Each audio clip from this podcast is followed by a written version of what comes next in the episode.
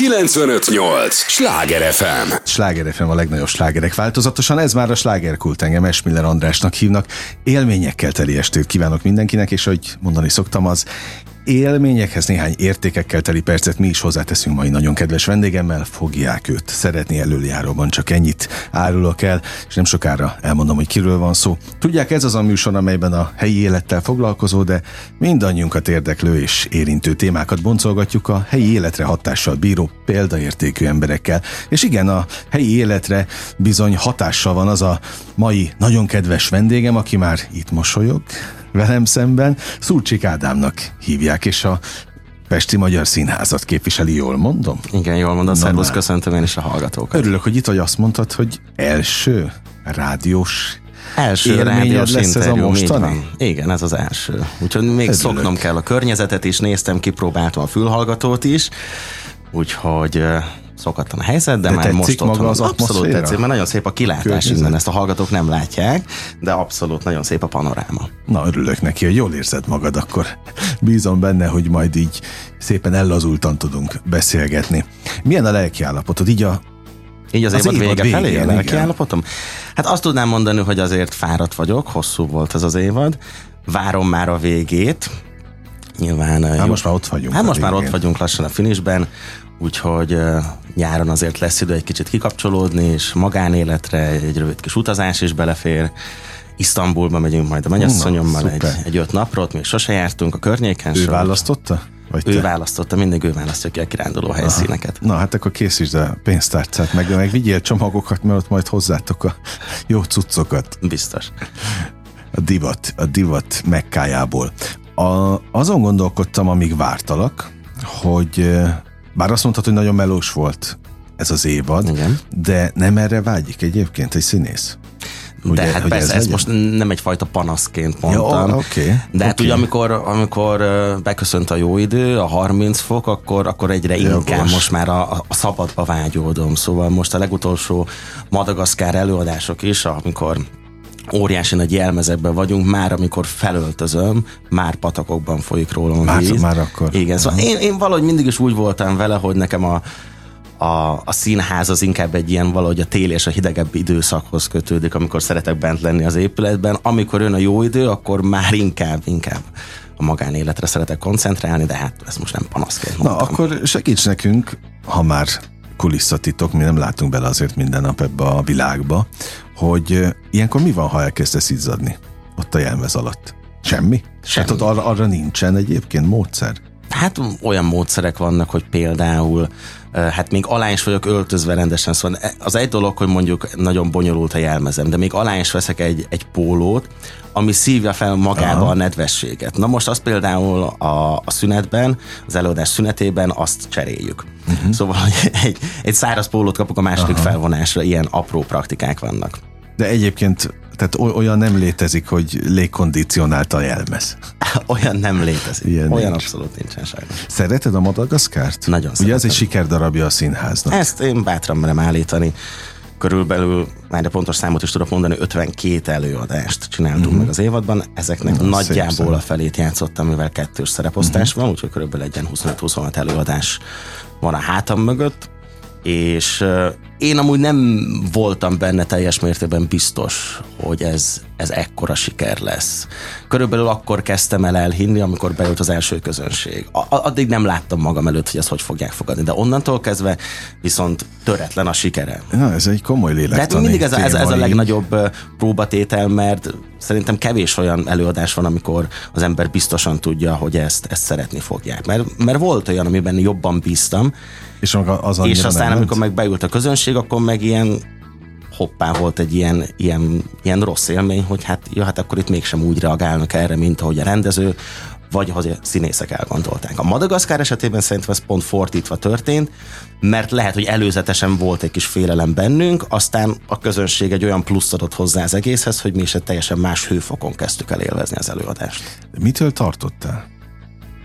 Hát azt nem tudtam, hogy például ad egy, hogy a zenéket nekem is egy időbe telt, amíg megszerettem igazán, de Aha. majdnem minden zenével ívők általában az életben van, amikor egy akár egy zenei előadóval is, hogy az elsőre meghallgatom a számot, jó, oké. És aztán, amikor már ötötször hallgatom, akkor így, akkor így elkezdem megszeretni. Kevés az olyan nálam, amikor így, így elsőre beleszeretek valamibe, általában így, így hozzászokom, meg, megkedvelem az idővel. Ezt, ezt mondanám. Uh-huh. Na, de ott volt, mit tudom, eltelt öt előadás, mire azt mondtad, hogy most már komfortos? Mm. Vagy nem kellett átkattani ennyire? Nem, nem kellett átkattani, igazából mondom, az volt az első meghatározó élmény, amikor a házi főpróbára beült a közönség.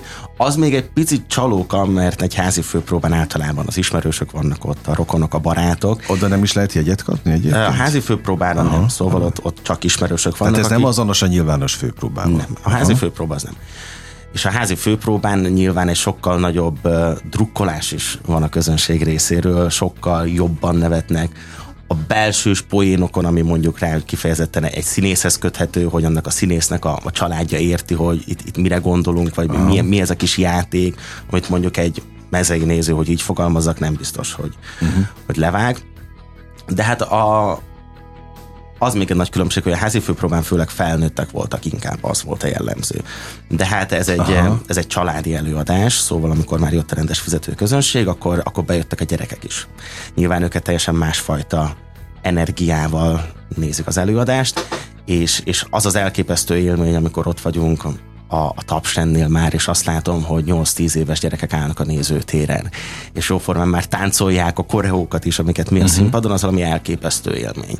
És azt szeretem a leginkább ebben az előadásban, hogy egyaránt el tudunk varázsolni szerintem 10 éves gyerekeket és Aha. a 60 éves nagyszülőket is. Szóval ez a, ez a titka ennek az előadásnak, univerzális. Hogy, hogy univerzális, mindenki tudja élvezni, és megvannak azok a rétegek, amik inkább a felnőtteknek szóló poénok, megvan az, amit inkább a gyerek élvez, de mindenki megtalálja azt a, azt a szegletét, azt a,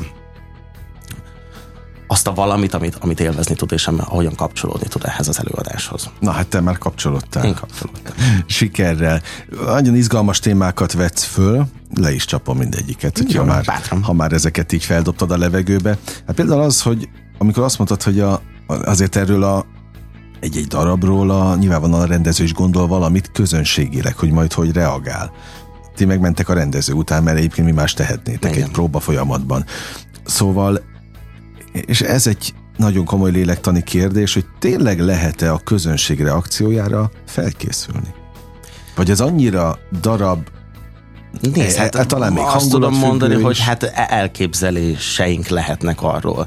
De hát most azt mondod, hogy a rendező mit gondol erről. A rendező is mint egy néző ül ott, ő a mi fő nézőnk, az ő, ő látja, ő érzi azt, hogy, hogy mi az, amit látni akar. Szóval hát ő is egyfajta nézőként ül ott nyilván egy olyan előadást egy szakmai szemmel. akar megrendezni, akkor most nevezzük is nevén Gémes Antos és Vince Balázs volt, uh-huh. ennek a darabnak Gémes Antos, mint rendező, Vince Balázs, mint rendező koreográfus és hát nyilván ők is egy olyan előadást akarnak a színpadra álmodni, amit, amit ők maguk is élveznének. Oké, okay, jogos. Nyilván nagyjából az, hogy bocsás még, hogy közbevágok, az, hogy egy tíz éves gyerek mit élvez, azt nyilván a 40-es rendező urak is uh-huh. nagyjából el tudják képzelni, vagy visszarepítik magukat abba a korba, hogy amikor ők tíz évesek lehettek, akkor ők mit néztek volna szívesen. Hát meg az is egy, ha már ezt a szót, vagy kifejezést használtam, hogy lélektani kérdés, hogy amit én ezért estéről estére ebben a műsorban alkotóknak fölteszek, akár rendező itt, akár színész, hogy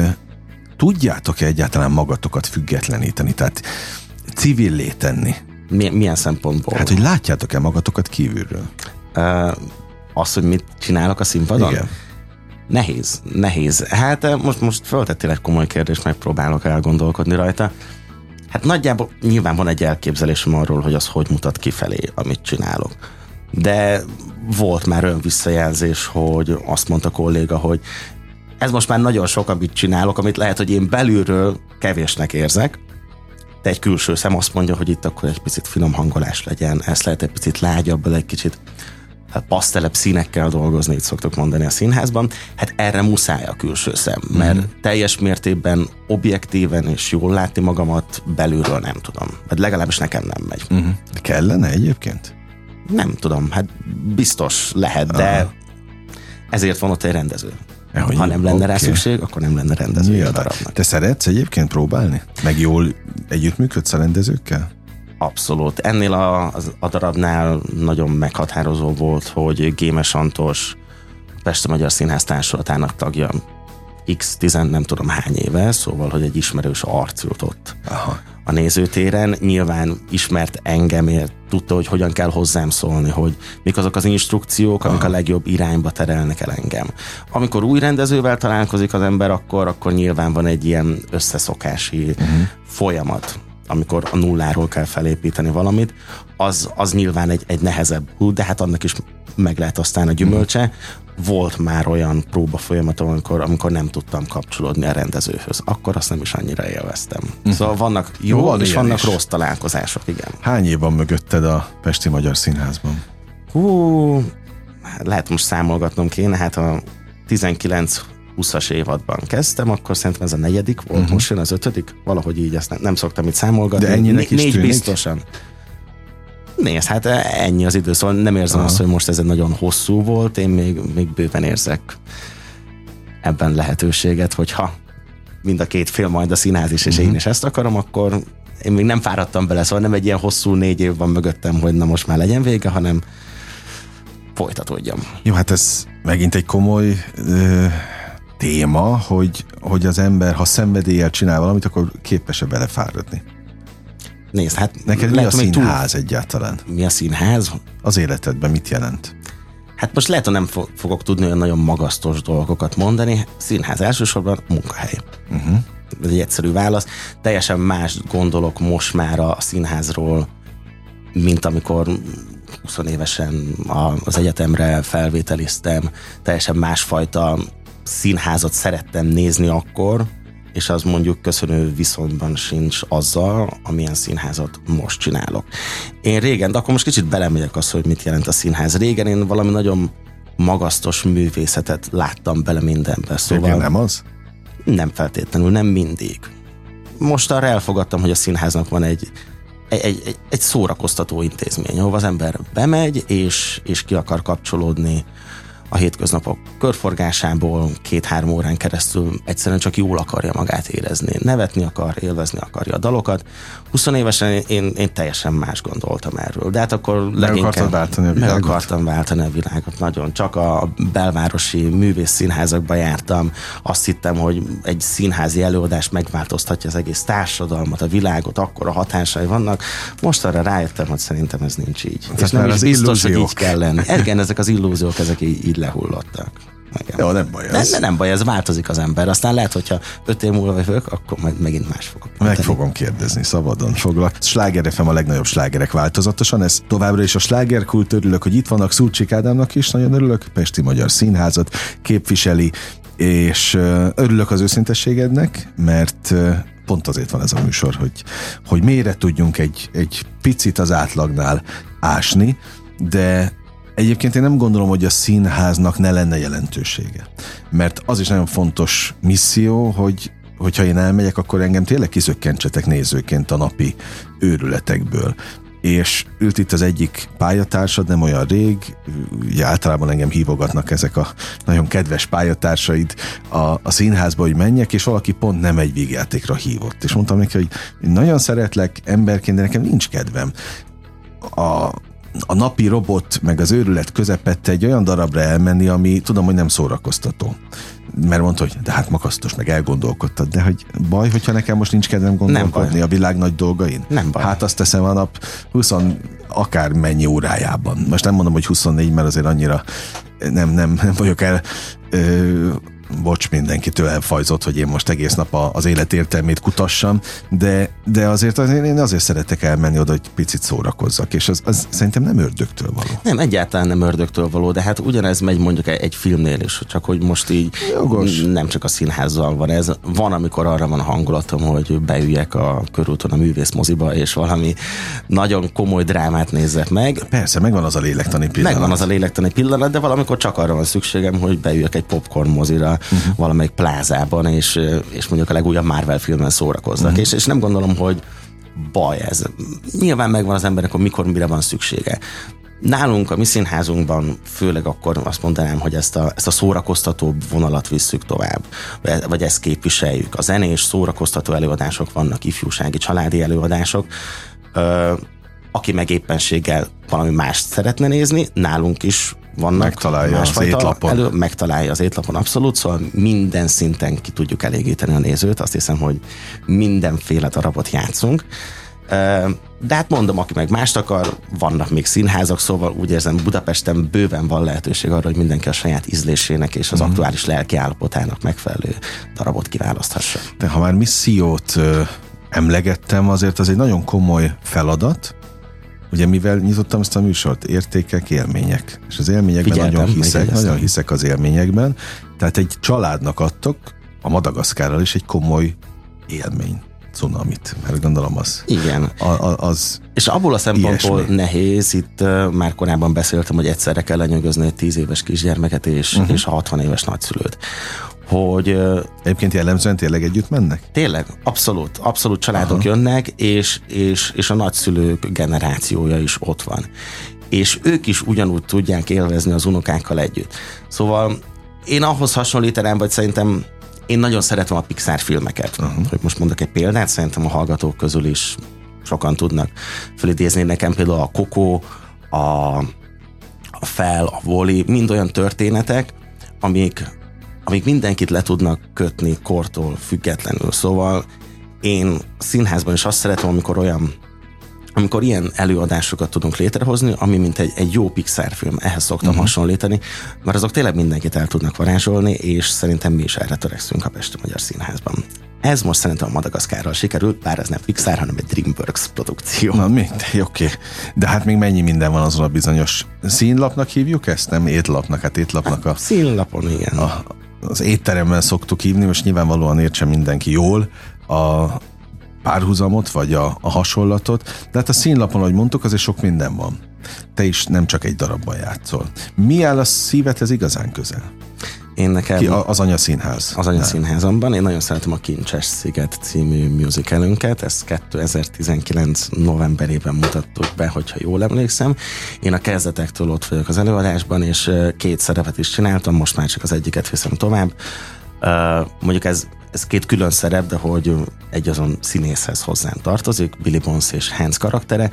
És én azért szeretem ezt a történetet, mert uh, gyerekként fiatalabb koromban is uh, rajongtam a Karib-tenger kalózai uh-huh. sorozatért, imádtam benne Johnny Deppet, meg az összes kalózt, és nekem mindig valahogy így adja az üt eszembe, amikor játszom, és ez a kalózos történet, hogy bolyongunk a dzsungelben, kutatjuk a kincset, ez nekem belülről is egy nagyon jó élmény. Ezt speciál jobban szeretem belülről játszani, mint hogyha néznem kéne, mert a jó benne lenni a történetben. De ez mondjuk más darabokról is elmondható, hogy nekünk színészeknek is egy, egy óriási nagy élvezet ott lenni a színpadon játszani. Újra, mint a gyerek lennék. Hát Na te kimondtad most a kulcsmondatot, hát azért is szeretheted ezt jobban, vagy, vagy kedvesebb a szívednek az átlagnál, mert régi élményeket hoz vissza. Régi Igen. érzéseket, amit valamit a gyerekkorodból megcsillogtatsz, amit visszahozol. Egyébként te saját magadnak. Ennek a felelősségét felfogja a színész ember? Felelősség hát te, milyen Hát az, hogy te adsz most olyan élményt. Amit én kaptam esetleg. Amit te kaptál gyerekkorodban, és valaki majd más fog rád emlékezni, kellemes gyerekkori élményként, és majd valamit megnyit benne. Ez az élményláda egyszer hát csak lehet, az életében. A, a felelősség szó mondjuk még itt nem jutott uh-huh. eszembe, vagy ezen nem gondolkodtam el. Nyilván arra törekszem, hogy, hogy aki beül hozzánk nézőként, amikor eljön az a, az a kisgyermek, és lehet, hogy az első, második, vagy az elsők között tőlünk kapja meg éppen tőlem az első színházi élményét, akkor nyilván én is igyekszem mindent megtenni. A felelősség az lehet, hogy nem is a színpadon van, hanem utána én régebben óckodtam, vagy féltem ezektől a közönség találkozó jellegű eseményektől. Miért? Nem tudom, féltem, hogy valami illúziót lerombolok, vagy valami ilyesmi, hogy Aha. lehet, hogy ott látnak tőlem valamit a színpadon, elképzelik ott Madagaszkárban aktuálisan, akkor én vagyok Alex az oroszlán. Uh-huh. Aztán amikor 10 perc múlva egy, egy közönség találkozó, egy, egy fotózás keretén belül találkozunk, akkor én ott már Szurcsék Ádám vagyok a színész, aki, aki egy jelmezben van. És én, én féltem ettől, hogy ez, hogy ez jó-e, kell-e egyáltalán ez a találkozás. Jó-e a, a gyereknek? Azt látom, hogy jó, élvezik, de mégis volt bennem egy, egy félsz, hogy mi van, hogyha így, amikor személyesen találkozunk, akkor csalódást okozok. Lerombolsz valamit? Lerombolok valamit. Neked voltak ilyen, ilyen tapasztalásaid? Nem. Én, én nem is nagyon szerettem, meg nem jártam ezekre a közönség találkozókra, azért, mert valahogy én, én sosem igényeltem. Uh-huh. Szóval megnéztem egy darabot, egy előadást. Tehát neked a színpadról kapott impulzusok. Megkap, igen, ennyi. Most utána én nem akarok Voltak a, fontos. a színésszel, a művészbejáróba beszélgetni, meg fotózkodni. Én nem igényeltem. Uh-huh. De nyilván itt, itt gyakran marketingesünk belerángat ilyen helyzetekbe, amit, amit, amitől tényleg óckodtam, de most már megszerettem, mert, mert azt látom, hogy a gyerekek viszont élvezik és örülnek neki. Ezáltal én is elkezdtem élvezni. És nem akarok ebbe az irányba elmenni, hogy sztárság és társai, de nem ilyenkor van az, amikor millió közös kép, autogram, tehát ezeken a közönség találkozón hát most a beszélgetésen túl... még velem kapcsolatban szerintem ne beszéljünk. Na, de amit ez jelenthet? De vannak olyan, olyanok, akik ezt, ezt nem élvezik, szóval, hogy... Azt én aláírom. Hogy azt mondják más nagyobb sztárok, hogy nézzétek meg a, a munkámat, filmjeimet, uh-huh. zenémet, színházi előadásaimat, és aztán utána ez a munkám, azon keresztül ismerhettek meg, és azon kívül nekem van egy magánéletem, ami, amiben meg lehet, hogy én egy introvertált személyiség vagyok, és nem, nem szívesen szeretek találkozni, vagy beszélgetni. De ez így van egyébként? Velem? Uh-huh. Hát lehet szeretem külön választani a kettőt. Ez én... én... Ez, ez mindig egy örök téma, hogy lehet-e? Lehet-e külön választani? Hát igen, mert, mert annyira együtt jár a szerepléssel szerintem ez. Én sok hasonló típussal, talán mondhatom, hogy személyiségtípussal találkoztam, de még régi zenészek is vannak így, akik nem menjünk messzire, Fenyő Miki se szereti mindig, hogyha megállítják és sose értettem, hogy miért, de közben meg azt gondolom, hogy miért ne lehetne megérteni, hát hiszen ez az ő személyisége. Lehet a személyiségének olyan része, ami a színpadon elégül ki, vagy teljesül ki, de onnantól már nem akar ezzel foglalkozni. Nézd, azt tudom erre mondani, hogy például közvetlenül az előadás után ott a tapsrend. Szóval az a, ott van az a része, amikor a, a közönség a néző kifejezheti a tetszését, nem tetszését, utána még esetleg mondom egy közönség találkozó keretén belül találkozunk, ha meg van beszél, vagy akkor most fotózásra van lehetőség, akkor rendben van.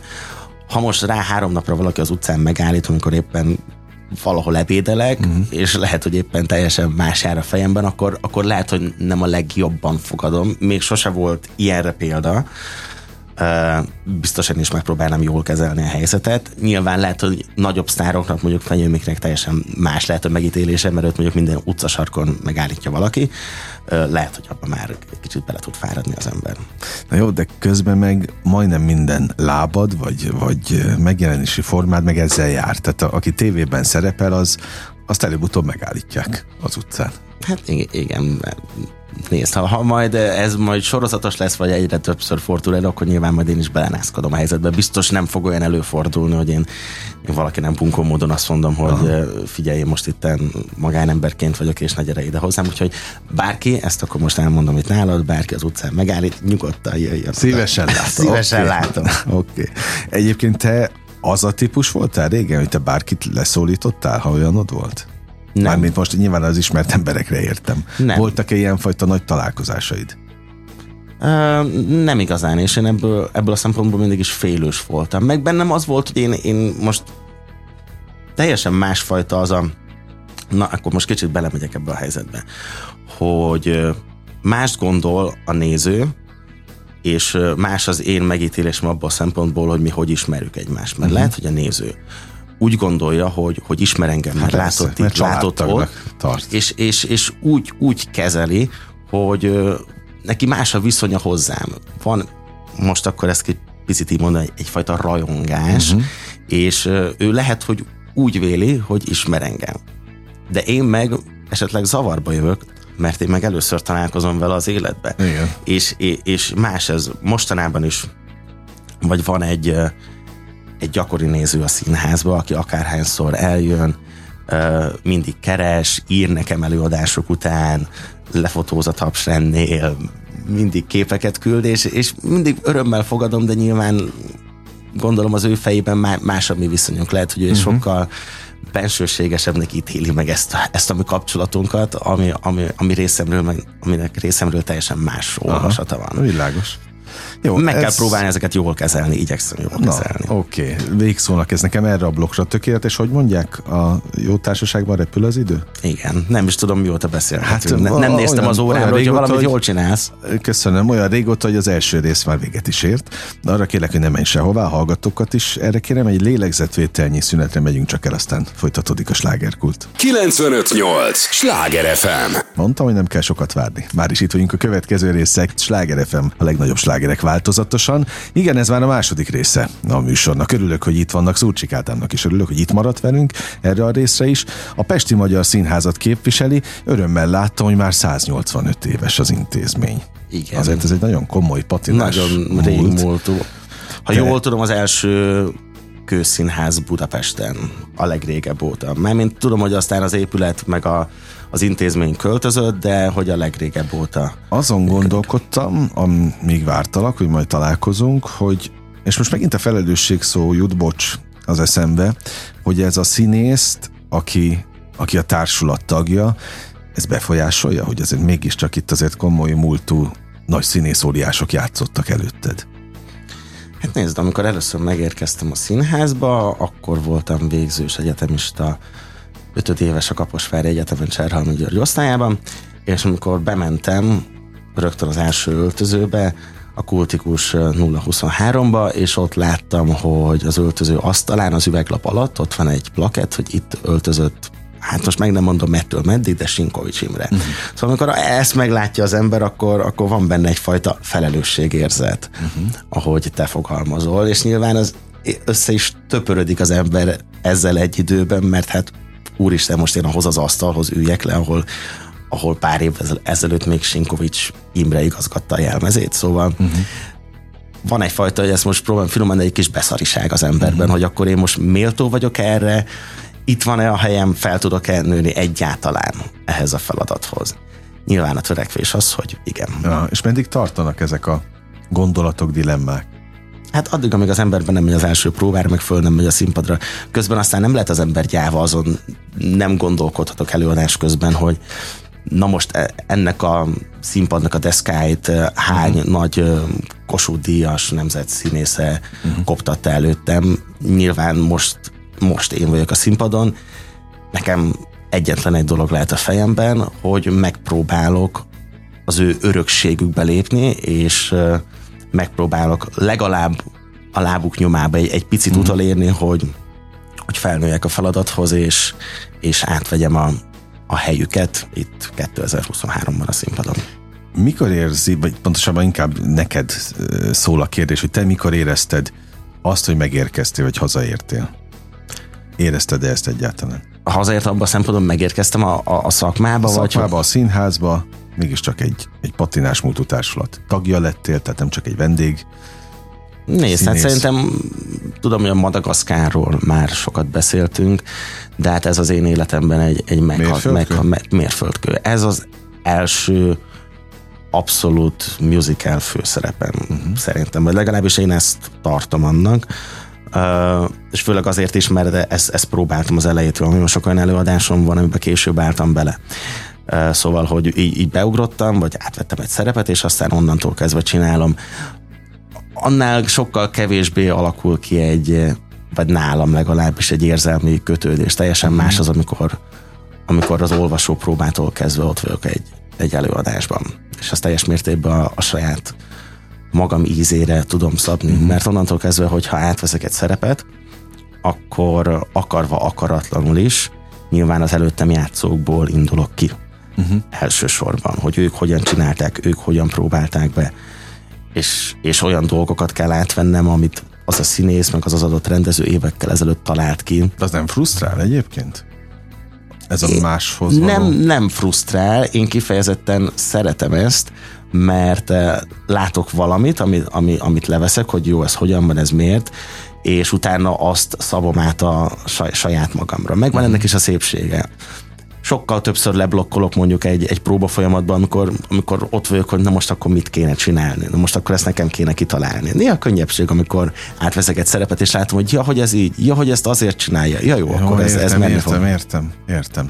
A, nagyon meg, tehát itt beleültetted a bogarat a fülembe a nagy bölényekkel, Sinkovics és, és társaival, de hát ugye neked ilyen szempontból már rutinosnak kellett lenned, amikor a Sinkovics nevet megláttad, hiszen az osztályfőnök a Cserhalmi György volt egy másik ikon a maga Igen. műfajában. A, az ember ezt megszokja egyébként?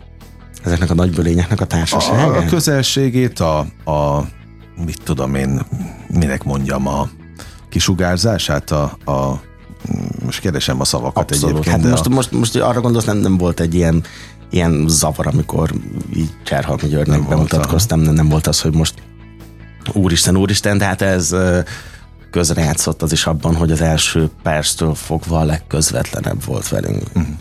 Szóval tyutyú, rögtön azzal kezdte, ja, hogy... Úgy hívhattátok, hogy tyutyú? Persze. Azt, azt tudom, hogy ez a beceneve. Tyutyúnak hogy... vagy Gyurinak, mi inkább Gyurinak hívtuk többször, de hát érted, az is egy másfajta helyzet, hogy az volt a legelső dolog, hogy mindenkivel letegeződött. Aha. Így kezdtük az ismerettségünket, és tudom, mondjuk azért azért másoknál, mondjuk az SZF-én is ott, ott gyakrabban megmarad a, a, a magázó viszony. Itt nálunk meg egy abszolút egy ilyen, rögtön egy közvetlen szintre tudtuk emelni a kapcsolatunkat. Aha, értem. És mondjuk egy ilyen, ilyen egyszerűnek tűnő dologgal, hogy rögtön a tegezést választottuk. Uh-huh. Ez könnyen ment? Könnyen ment, abszolút. Szóval ő végig ott, ott volt velünk, és, és együtt bandáztunk Gyurival. Nyilván most mindent ezekről a bandázásokról nem fogok elmesélni, Aha. de hogy egy volt közülünk. Nem egy volt fölöttünk, ja, hanem értem, egy, egy volt értem. közülünk, és szerintem így tudnám leginkább megfogalmazni, hogy mi az, amit ő másként csinált. Ő is a csapattagja volt. Aha. Pozsony mennyire fontos az életedben? Semennyire nem fontos. Picit beszélhetek róla, mert hát egy fél évet hát, töltöttem. Mert csak itt van, be, benne van az életrajzom. Igen, de ráadásul a színház weboldalán is jelezték. Nézd, az, az, egy, az egy kitérő volt, mert amikor először felvételiztem, akkor még csak a Pesten az SZF-ére, uh-huh mhm. akkor nem vettek fel. És úgy voltam vele, hogy jó, hát akkor, akkor most vigyük el egy teljesen más irányba az életet, és én akkor már beadtam egyébként Budapestre is, de végül Pozsont választottam programtervező informatikusnak, mert én Nálunk Szlovákiában máshogy van az érettségi, ott választani lehetett a matematikát és az informatikát, és szóval nálunk nem kötelező a matematika, de ugyan ezekből érettségiztem, ezek választható Aha. tárgyak voltak. És, és úgy voltam vele, mindig is ügyes voltam ebből, szóval tőlem nem álltak távol a, a reáltantárgyak, és hát őszintén az is egy szempont volt, hogy valahogy a, a színészettel vagy a színházi gázsikkal kapcsolatban ez a, ez a hit, ami nem is annyira tévhit, ez van, hogy hát azért nem úgy keresnek, mint mondjuk a, az informatikusok. És amikor egy 19 éves ember én is a jövőmet próbálom elképzelni, uh-huh. azt tervezem, egy fontos szempont, hogy mi az, amiből meg tudok élni. Uh-huh. És ezért választottam ezt, és fél évet töltöttem Posonyban, és programtervező informatikát tanultam, be is fejeztem azt a fél évet, de a második fél évet már nem kezdtem el. Úgyhogy ez egy kitérő volt, nyilván ott a szlovák sosem volt az erősségem, szóval Aha. nem tudtam én ezt igazán sohasem megtanulni. Nagyjából a mai napig beszélem, de azt, azt távol áll, hogy profi szinten, szóval nem anyanyelvű szinten beszélem, meg hát nem is volt nálunk senki szlovák a családban, szóval én teljes uh-huh. mértékben magyar családban nőttem fel, magyar gimi. De Ez egy párkánya? A... Párkány, abszolút, mai a napig. Bázis mai napig Párkány és Komárom, Révkomárom. Uh-huh. Révkomárom azért, mert oda mentem gimnáziumba, a Sej János gimnáziumba, és hát ez a 15-től 19 éves koromig ott ismertem meg a mennyasszonyomat, akivel a mai napig együtt vagyunk, szóval ebből a szempontból nekem Komárom meghatározó, meg hát a Komáromi Jókai Színház. Ott játszottam el. Igen, hogy a, mi, mi, volt a bölcső ilyen szempontból? Abszolút? Utána abszolút a, a Komáromi Jókai Színház, és mindenképpen megemlíteném a gimnáziumi színjátszó csoportot, a Gimiszt, ott is uh, Csengel Mónika, Kispéntek József és Spátai Adriana magyar tanárnőm nevét mindenképpen hagyd említsem meg, mert ők azok, akik megszerették velem, megszerettették velem az irodalmat, a, a színházat, szóval ezeknek az embereknek a, a hatása az, az nagyon meghatározta a későbbi jövőmet, és azt, uh-huh. hogy a mai napig is ezzel foglalkozom. Ott voltak olyan mestereid, akik a mai napig figyelemmel kísérik a te ténykedésedet itt Budapesten is? Hát az előbb említett emberek kvázi a mestereim voltak, uh-huh. uh, és a mai napig Balas Pátai tanárnővel hébe-hóba tartjuk a kapcsolatot, vagy azért keressük egymást, bár most ideje lenne, hogy találkozunk személyesen is. De igen, a, és aztán még a Komáromi Jókai Színházat emelném ki, ami nyilván az első kőszínházi intézmény volt, ahol, ahol uh-huh. színpadra állhattam ott egy, egy gyerekelőadásban és egy, és egy felnőtt előadásban, egy harmadik Richardban játszottam ilyen kisebb szerepeket, és nyilván ez meghatározó volt nekem, hogy akkor, akkor én ezt élvezem, mert hát az, az már mégsem egy, egy, egy gimis színjátszó csoport, Há, hanem, egy, hanem egy kőszínháznak a, a színpadán játszom. Nagyon más egy vidéki színház élete, felépítés, atmoszféra, bármit, ami, ami ezzel kapcsolatos, mint egy fővárosi? Működésben biztosan más. Uh, nyilván annyira nagyon nem tudom összehasonlítani, mert ott fiatalon játszottam két előadásban, mm. az teljesen más, mint hogy most itt Budapesten négy éve nyomom egy mm. nagy intézményben. Más abból a szempontból, hogy máshogy épül fel a repertoár. Ott azért az, hogy meg, meg bérletes előadások vannak, lemegy egy bemutató, vidéken nagyjából egy nyilván várostól függ, de egy 20-25 előadást tud uh-huh. megérni egy darab. Még itt Budapesten csak egy évadon belül Madagaszkárból 50 fölött nyomunk, aztán mm. vannak olyan előadásaink, amik már a 100-150-nél tartanak.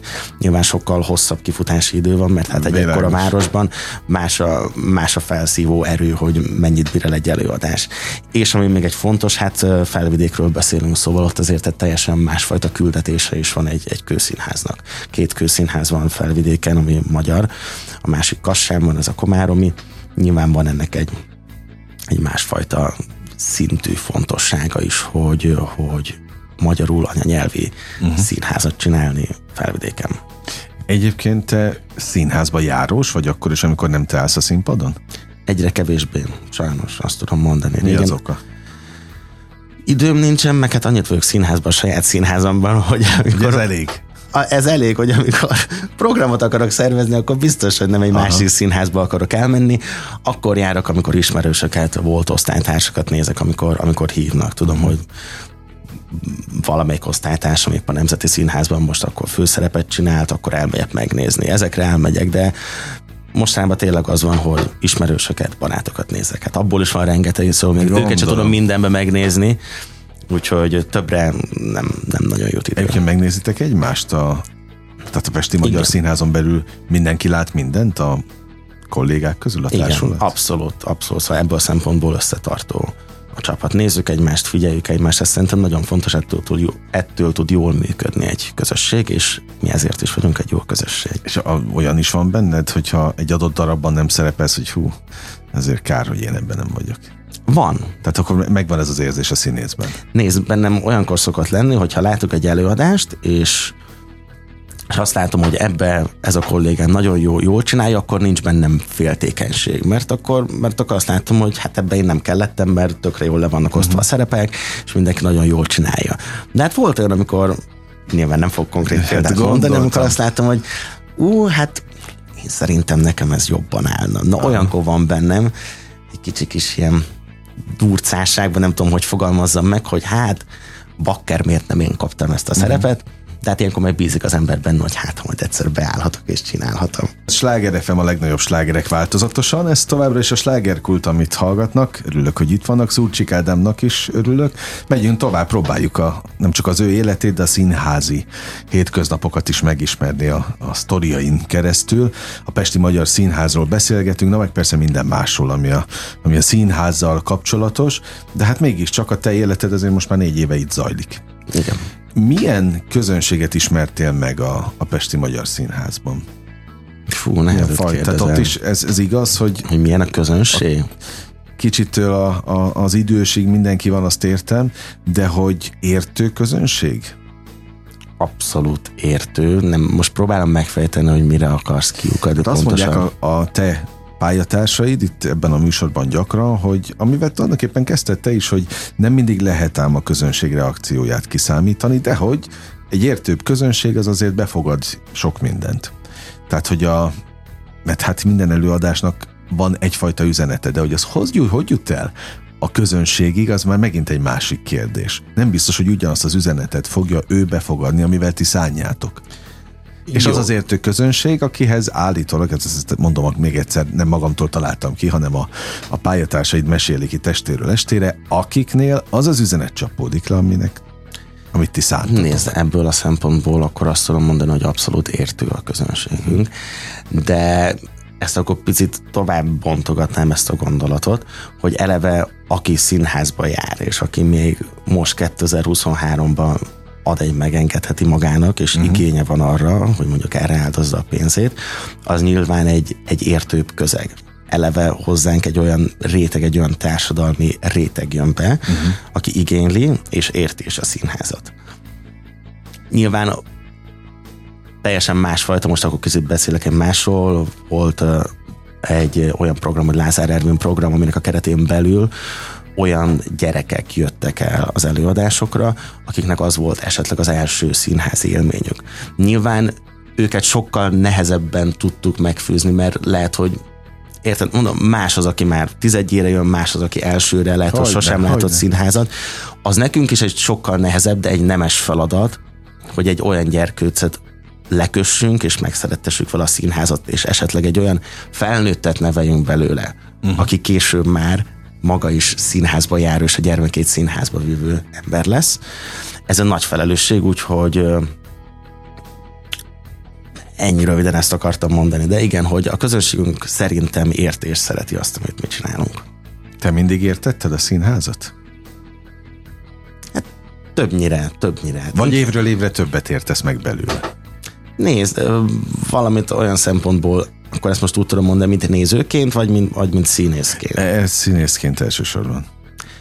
Muszáj Tehát értenem, főleg, hogyha játszom benne, szóval azt nehezen tudom megcsinálni, amit nem értek, mm. mert, akkor, mert akkor ott állok. Sok olyan kollégám van, aki aki egy próba folyamat alatt néha így, így, így be is pánikol, mert mondjuk nem találja meg az összhangot a rendezővel, és nem érti, hogy mit, Aha. miért csinál. És valamikor a rendező ennyit tud mondani, hogy mert nekem ez tetszik, és légy szíves ezt csinálni. És olyankor a színésznek befeszül, hogy jó, de hát én nem tudom az okát. Én ebből a szempontból abszolút lazának tartom magam. Én, mit kezd rendező? Ezt kérdett, oké, okay, csinálom.